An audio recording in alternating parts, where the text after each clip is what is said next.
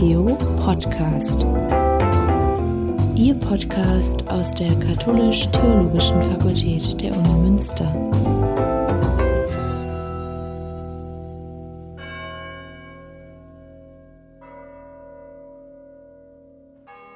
Marie-Therese Wacker ist emeritierte Professorin für Altes Testament und theologische Frauenforschung an der Katholisch-Theologischen Fakultät der WWU Münster. Sie ist im Gespräch mit Ludger Hiepel, wissenschaftlicher Mitarbeiter am Seminar für Zeit- und Religionsgeschichte des Alten Testaments. Am 14. des jüdischen Monats Adar, meist im Februar-März, findet Purim statt. Was ist das für ein Fest? Was bedeutet der Name? Purim gehört nicht zu den drei großen Festen des jüdischen Jahreskreises wie Pessach, Shavuot und Sukkot. Pessach, das dem christlichen Osterfest entspricht, Shavuot dann Pfingsten und Sukkot als Erntedankfest. Purim wird immer vier Wochen vor dem Pessachfest gefeiert. In diesem Jahr fällt Pessach auf den 28. März und Purim auf den 26. Februar. Daran kann man auch schon ein Stück seiner Geschichte und Bedeutung festmachen. Pessach ist ja das Fest, an dem der Rettung des Volkes Israel aus Ägypten gedacht wird, aus einer Situation der Versklavung. Purim ist das Fest, an dem man einer anderen Rettung gedenkt, der Rettung des jüdischen Volkes vor einem Genozid, der im gesamten Persischen Reich stattfinden sollte. So gesehen könnte man zuspitzen, Pesach ist das Fest, bei dem es um Befreiung aus Unterdrückung und sicheres Wohnen in einem eigenen Land geht. Purim ist das Fest, bei dem es darum geht, dem Leben außerhalb dieses Landes, dem Leben in der Diaspora Sinn abzugewinnen und in jedem Jahr wieder Hoffnung zu schöpfen. Dass Judenfeindschaft, die überall auf der Welt anzutreffen ist, ein Ende haben könnte. Der Name des Festes Purim hat mit einem Brauch dieses Festes zu tun. Man liest im synagogalen Gottesdienst, aber auch zu Hause, das biblische Buch Esther. Dieses Buch erzählt davon, wie einmal im Persischen Reich ein stolzer Minister namens Haman den Plan schmiedete, das jüdische Volk auszurotten. Und wie eine jüdische Frau die persische Königin werden konnte, nämlich Esther, dies vereitelte. Der Konflikt hatte sich daran entzündet, dass Mordechai, Esthers Cousin, nicht bereit war, sich vor Haman niederzuwerfen, wie dies der persische König befohlen hatte. Haman betrachtet dies als persönliche Beleidigung und macht daraus vor dem König ein Grundsatzproblem. Es gebe da ein Volk, das notorisch die Gebote des Königs verachte und nach eigenen, sehr fremdartigen Gesetzen lebe. Haman wird im Estherbuch als der typische Judenfeind aufgebaut, der es darauf abgesehen hat, die Juden zu vernichten. Haman, so wird erzählt, hätte, um den Tag des Massakers festzulegen, eine Art Orakel eingesetzt, das in der Esther-Geschichte mit dem Wort Pur bezeichnet ist und auf Hebräisch dann mit Goral das Los erklärt wird. Der Ursprung und die Bedeutung des Wortes Pur sind bis heute in der Forschung umstritten, aber die Verbindung mit der hebräischen Erklärung ergibt ja dann den Sinn, dass auch Pur so etwas wie Los bedeutet. Purim wäre dann das Fest der Lose, übertragen auf die Esther-Geschichte, das Fest der Tage, an denen daran erinnert wird, dass der Plan Hamanns sich gegen ihn wandte und die Juden sich erfolgreich gegen ihre Feinde wehren konnten. Ja, ein Gebot für Purim heißt, man soll trinken, bis man Mordechai und Haman nicht mehr unterscheiden kann. Es fließt also viel Alkohol, die Stimmung ist ausgelassen und fröhlich. Ratschen klappern beim Namen Haman laut. Man verkleidet sich. Purim liegt in der zeitlichen Nähe zu Karneval. Wie würdest du, Marie-Therese, das Verhältnis der beiden Feste beschreiben? Wo liegen Gemeinsamkeiten? Wo liegen Unterschiede? Purim wird in der Synagoge mit der Verlesung der Megillat Esther, der Estherrolle, gefeiert. Jede Synagogengemeinde hat in ihrem Toraschrein neben den Torarollen auch eine Estherrolle, die dann ausgebreitet wird. Man darf kostümiert in die Synagoge kommen und bringt die Purim-Ratschen mit. Ich habe mir vor einigen Jahren in Jerusalem einmal einen Purim-Kit gekauft. Das war eine Tüte mit einem Gummiband, die man dann auch als Clownshut nutzen konnte. Die war gefüllt mit Süßigkeiten und einer kleinen Ratsche, die klingt so. Die richtigen großen Purim-Ratschen klingen allerdings so. Das Ratschen wird immer dann eingesetzt, wenn der Name Haman vorgelesen wird. Haman wird gewissermaßen akustisch ausgelöscht. Das ist überhaupt ein Symbol für das Purimfest. Die brutale Geschichte, die das Estherbuch erzählt, wird durch die karnevaleske Inszenierung in der Synagoge zu einem Theater, in dem man wie bei den klassischen Theaterstücken die Emotionen, die das Stück auf die Bühne bringt, selbst durchlebt, die Ängste des jüdischen Volkes unter der Bedrohung und das befreite Aufatmen am Schluss. Aber zurück zu Karneval. Die erste Geschichte der Bibel ist eine Geschichte, in der die Welt immer wieder auf den Kopf gestellt wird. Die schöne Königin Vashti wird verjagt, an ihre Stelle tritt ein schönes jüdisches Mädchen. Der jüdische Mann Mordechai deckt einen Mordkomplott gegen den König auf, befördert aber wird Haman, der sich ganz schnell als Judenfeind entpuppt. Der König entdeckt, dass er vergessen hat, Mordechai zu ehren und fragt seinen Minister Haman, ohne den Namen Mordechai zu nennen, wie er die Ehrung eines ihm teuren Mannes bewerkstelligen soll. Und Haman, der denkt, es gehe um ihn, schlägt einen Triumphzug durch die Stadt vor, den er dann an Mordechai durchführen muss.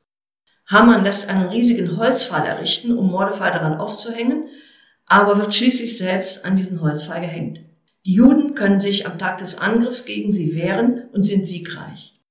Diese ganzen Umkehrungen schon in der Erzählung selbst waren wohl Ansatzpunkt dafür, dass man seit dem Mittelalter, als sich auch der christliche Karneval zu entwickeln beginnt, karnevaleske Bräuche in das Purimfest einführte. Beim Purimfest, so würde ich es sagen, unterstreichen diese Bräuche die verkehrte Welt, die Welt, in der alles anders ist als im Alltag, in dem Juden im Allgemeinen viel Misstrauen und Feindschaft erleben. Der Karneval im christlichen Jahr ist auch eine Zeit der verkehrten Welt. Im Wort Karneval hört man noch das lateinische Wort für Fleisch, carnis, und für wegnehmen, levare. Karneval sind die Tage vor dem Beginn der Fastenzeit, wo eben alles Leckere und alles Fette weggenommen wird. Heute sagt man vorösterliche Bußzeit dazu. Das waren Tage, an denen man sich noch einmal so richtig satt gegessen hat und auch ordentlich zechte. Es waren seit dem späten Mittelalter auch Tage, in denen man in den sich von der Oberherrschaft emanzipierenden Städten Theaterstücke gegen die Macht der Herrschenden entwickelte. Es waren Tage, in denen man obszöne Dinge tun und sagen durfte, also die Welt der Normalität auf den Kopf stellte. Insofern war der Karneval so etwas wie ein Ventil für den Frust, die Entbehrung, die Ungerechtigkeiten des Alltags. Ein Stück weit hat der Karneval auch heute diese Funktion, wo er sich längst aus diesem kirchlichen Rahmen heraus entwickelt hat. Aber unbändige Fröhlichkeit, beißender Spott, Verkehrung der Straßen in eine bunte Ausnahmewelt sind ja auch heute Markenzeichen des Karneval und fehlen uns in diesen Zeiten der Pandemie. Wesentliche Unterschiede zwischen Purim und Karneval. Purim ist Fest einer Minderheit in einer tendenziell feindlichen Umwelt, das normalerweise gar nicht öffentlich gefeiert werden kann.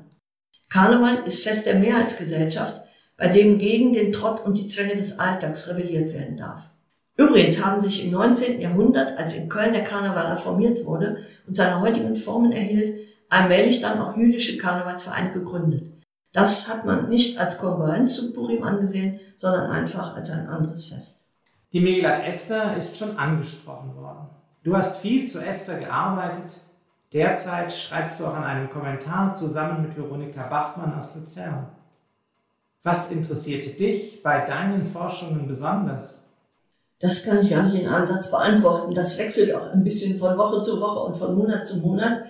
In der letzten Zeit habe ich entdeckt, wie zauberhaft dieses Buch im Hebräischen und auch in den Übersetzungen stilistisch gehalten ist. Es ist unglaublich, wie viele Wortspiele darin vorkommen, wie viele ähm, sehr poetisch, rhythmisch geformte Sätze den Erzählfluss unterbrechen, wie mit äh, Klangspielen gearbeitet wird, wie äh, feine Ironien eingebaut werden. Also diese ganze sprachliche, stilistische Seite, die ist schon was Eigenes und Tolles. Aber dann natürlich auch äh, die Art, wie die Bühnenbilder wechseln, wie die Figuren miteinander kommunizieren, wie das Ganze als Drama, als Theaterstück aufgezogen ist, ist unglaublich faszinierend.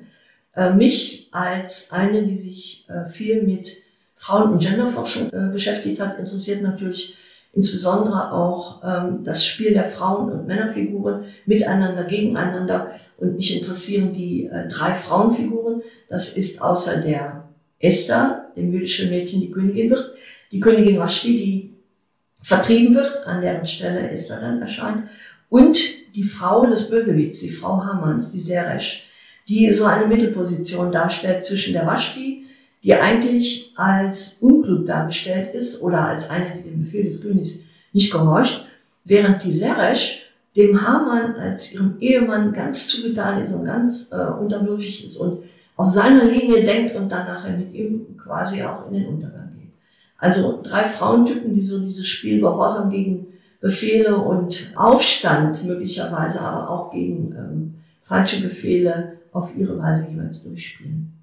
Ja, es ist ein besonderer Text. In der hebräischen Textfassung kommt Gott nicht vor. Deswegen war die Aufnahme im jüdischen Kanon anfangs sehr umstritten. Es existieren auch zwei griechische Fassungen. Die eine davon ist die Langfassung der Septuaginta. Dort gibt es mehrere Ergänzungen. Was tragen diese Ergänzungen im Text der Septuaginta ein, beziehungsweise welche anderen Textvarianten gibt es noch und was ist das Profil? Das ist genau das Spannende, dass die Septuaginta-Fassung, von der du jetzt gesprochen hast, gegenüber der hebräischen Fassung eigentlich ein wirklich anderer, neuer, umgestalteter Text ist. Du hast es erwähnt, in der hebräischen Fassung kommt Gott explizit nicht vor. Also es ist ein Text, in dem weder das Wort Gott noch der Gottesname, der in der hebräischen Bibel ja eine große Rolle spielt, vorkommt. Und dadurch wirkt das Buch säkular. Es wirkt unbegreiflich, äh, wenn man im gesamten hebräischen Bibel anschaut, wie eine große Rolle Gott da spielt. Dadurch haben sich auch unterschiedliche Theorien darüber entwickelt, wie dieses Buch entstanden sein könnte und warum es so geschrieben ist, wie es geschrieben wird.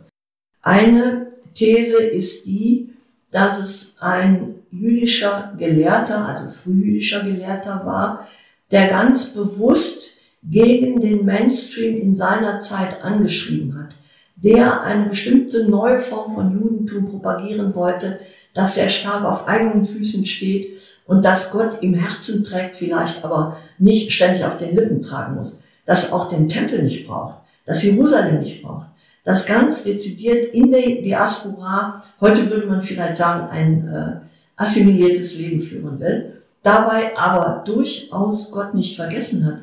Denn das ist der Charme des hebräischen Estherbuches. Wenn man mit Kenntnis der hebräischen Bibel dieses Buch liest, dann entdeckt man in jedem Abschnitt, fast in jedem Satz, Anspielungen auf äh, Motive, auf Geschichten, auf Hinweise, auf Gebote äh, der Bibel. Und merkt, dass dieser Text von jemandem verfasst sein muss und für ein Publikum geschrieben sein muss, die sich da wirklich auskennen und die jüdisch leben wollen im traditionellen Sinn, aber eben wie gesagt, die das nicht nach außen tragen. Man könnte auch sagen, dieses hebräische Estherbuch ist ein Buch des Judentums, das äh, im Verborgenen gelebt wird, das nicht nach außen getragen wird. Wenn man mal äh, in das Buch selber hineinschaut, dann gibt es zwei Passagen, in denen Juden als Juden nach außen kenntlich werden. Und das ist einmal die Szene, in der alle Juden auf die Straße strömen und in Trauerkleidern jammern und schreien. Also die Klage über das Vernichtungsedikt, das Hamann ausgefertigt hat, öffentlich wird. Und dann am Schluss, als die Freude darüber ausbricht, dass ein Gegenedikt da ist, dass man sich wehren darf gegen äh, diesen verordneten Angriff, da werden im ganzen Persischen Reich alle äh, Nachbarn, Freunde und auch die armen Leute mit Geschenken äh, versorgt. Und da werden Juden in der Öffentlichkeit sichtbar. Das sind die beiden Punkte, wo man also einmal die große Klage äh, anstimmt, die große Not ausspricht und dann wieder die, die Rettung feiert. Alles andere bleibt im Verborgenen. Und das ist im äh, Septuaginta-griechischen Esterbuch ziemlich anders. Das geht schon los, gar nicht mit dem großen Fest, das der persische König feiert, auf dem dann die Königin Vashti seinen Befehl nicht ausführt und dann verstoßen wird, sondern es geht los mit einem Traum des Mordechai, der quasi die Esther-Geschichte vorab schon träumt und versteht, dass die im äh, Willen Gottes verankert ist. Und da dieser Traum gut ausgeht, wissen Leser und Hörerinnen der Geschichte schon von vornherein, dass die Geschichte gut ausgehen wird. Also es ist ein Stück Spannung rausgenommen, aber man ist jetzt gespannt darauf, wie wird sich die Geschichte entwickeln. Und man weiß, Gott hat seinen großen Schirm überall. Gott äh, plant damit im Hintergrund und äh, man wird mal sehen, auch in diesem griechischen, Septuaginta griechischen Estherbuch ist das Handeln der Protagonisten sehr wichtig. Esther muss zum König gehen, sie muss intervenieren, sie muss diesen äh, Bösewicht entlarven, sie muss dafür sorgen, dass es ein Gegenedikt gibt. Aber sie kann das mit Gottes Hilfe tun. Und äh, Mordechai redet ihr auch ins Gewissen, dass sie keine Angst haben soll. Und sie betet dann ausführlich, also ganz äh, große Texte, die sich direkt an Gott wenden, sind in dieses Buch eingelassen. Am Schluss ist dann der Traum aufgelöst, dann steht wieder Mordechai da und erklärt, dass das alles im Gottesplan verankert ist.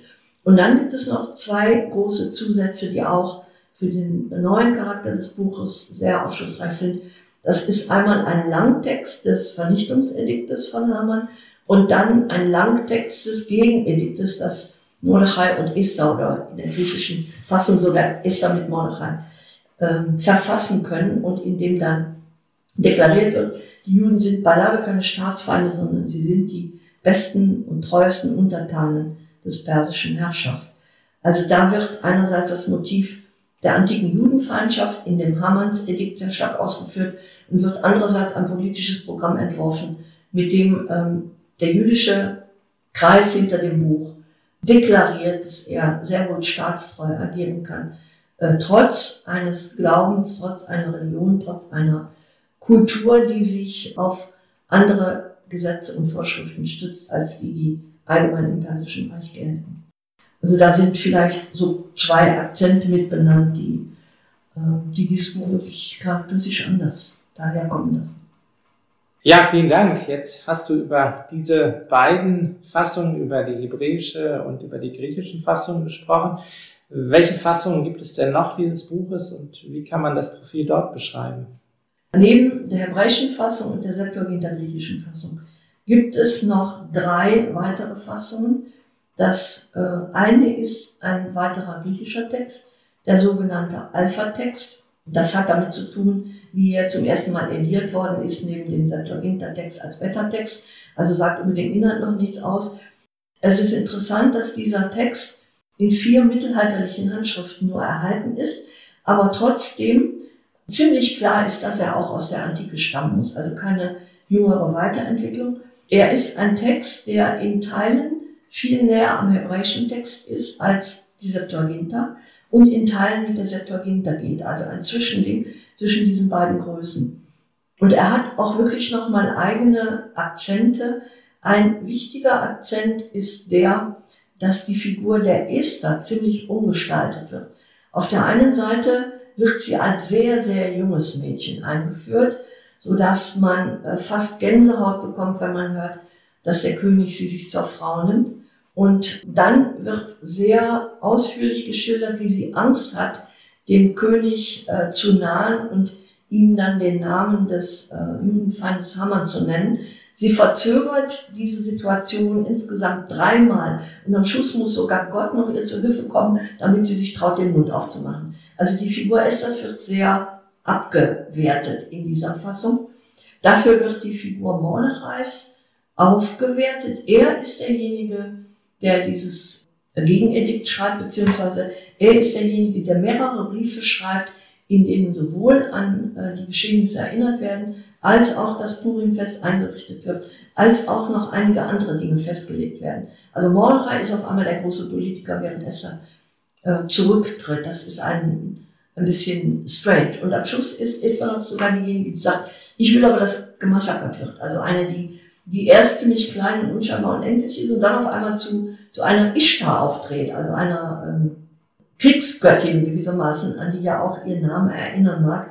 Du hast dich ja, äh, Ludger, damit beschäftigt, dass der ursprüngliche Sitz des Esther-Buches vielleicht im äh, mesopotamischen Bereich, im persischen Bereich, um, um die Stadt Susa herum, in dem es ja auch spielt, entstanden sein kann. Ne? Und dieser Name Ishtar, Esther äh, klingt ja äh, durchaus an diese Göttin an. Also könnte fast sein, dass der Alpha-Text äh, dieses Spur da weitergeschrieben hat. Äh, dann gibt es eine äh, Fassung, eine Nacherzählung, die bei Flavius Josephus, dem großen äh, jüdisch-römischen Historiker, überliefert ist.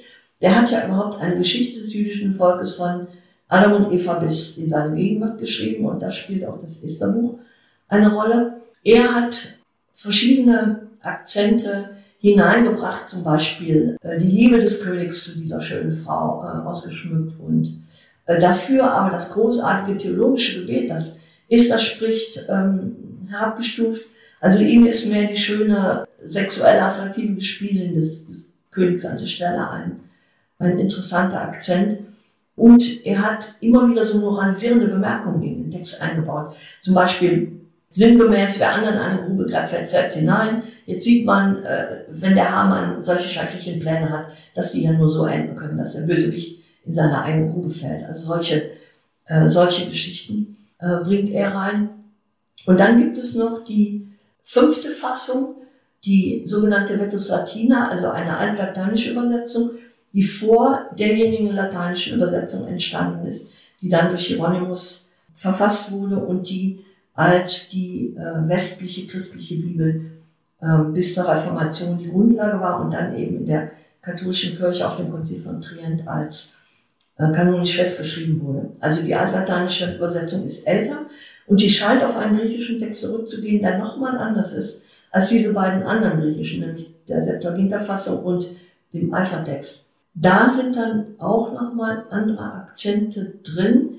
Und da ist der wichtigste wohl der, dass der ganze Schluss des Estherbuches, das Kapitel 9, in dem geschildert wird, wie die jüdischen Streitkräfte sich jetzt gegen ihre Feinde blutig zur Wehr setzen können und dann siegreich sind und auch ziemlich viele Menschen äh, dabei umkommen. Dieser ganze blutige Schluss fällt weg. Stattdessen scheint das Hauptgewicht auf dem Gegenedikt zu liegen. Damit ist dann alles geregelt. Also man regelt das Problem auf diplomatische Weise. Das könnte wiederum mit dem zeitlichen Hintergrund dieses Buches zu haben, der nicht eindeutig festzulegen ist, aber der doch aller Wahrscheinlichkeit nach im Römischen Reich liegt, wo ähm, Juden kein Interesse mehr daran haben konnten nach dem jüdisch-römischen Krieg, den Flavius Josephus dann ja ausführlich beschreibt, äh, in dem es viel Blut auf jüdischer Seite und viel Blut auf römischer Seite gab, äh, die kein Interesse mehr daran hatten, nochmal so eine kriegerische äh, Situation zu beschwören oder äh, so etwas in den Vordergrund zu stellen. Also das ist eine mir sehr plausibel erscheinende äh, Möglichkeit, äh, dass das Esther-Buch deswegen ummodelliert worden ist.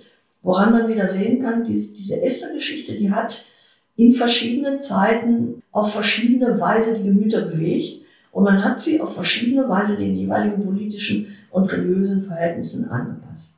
Das finde ich auch eine, eine ganz aufregende äh, Botschaft, die mit dieser Geschichte verbunden ist. Vielen Dank für das Gespräch.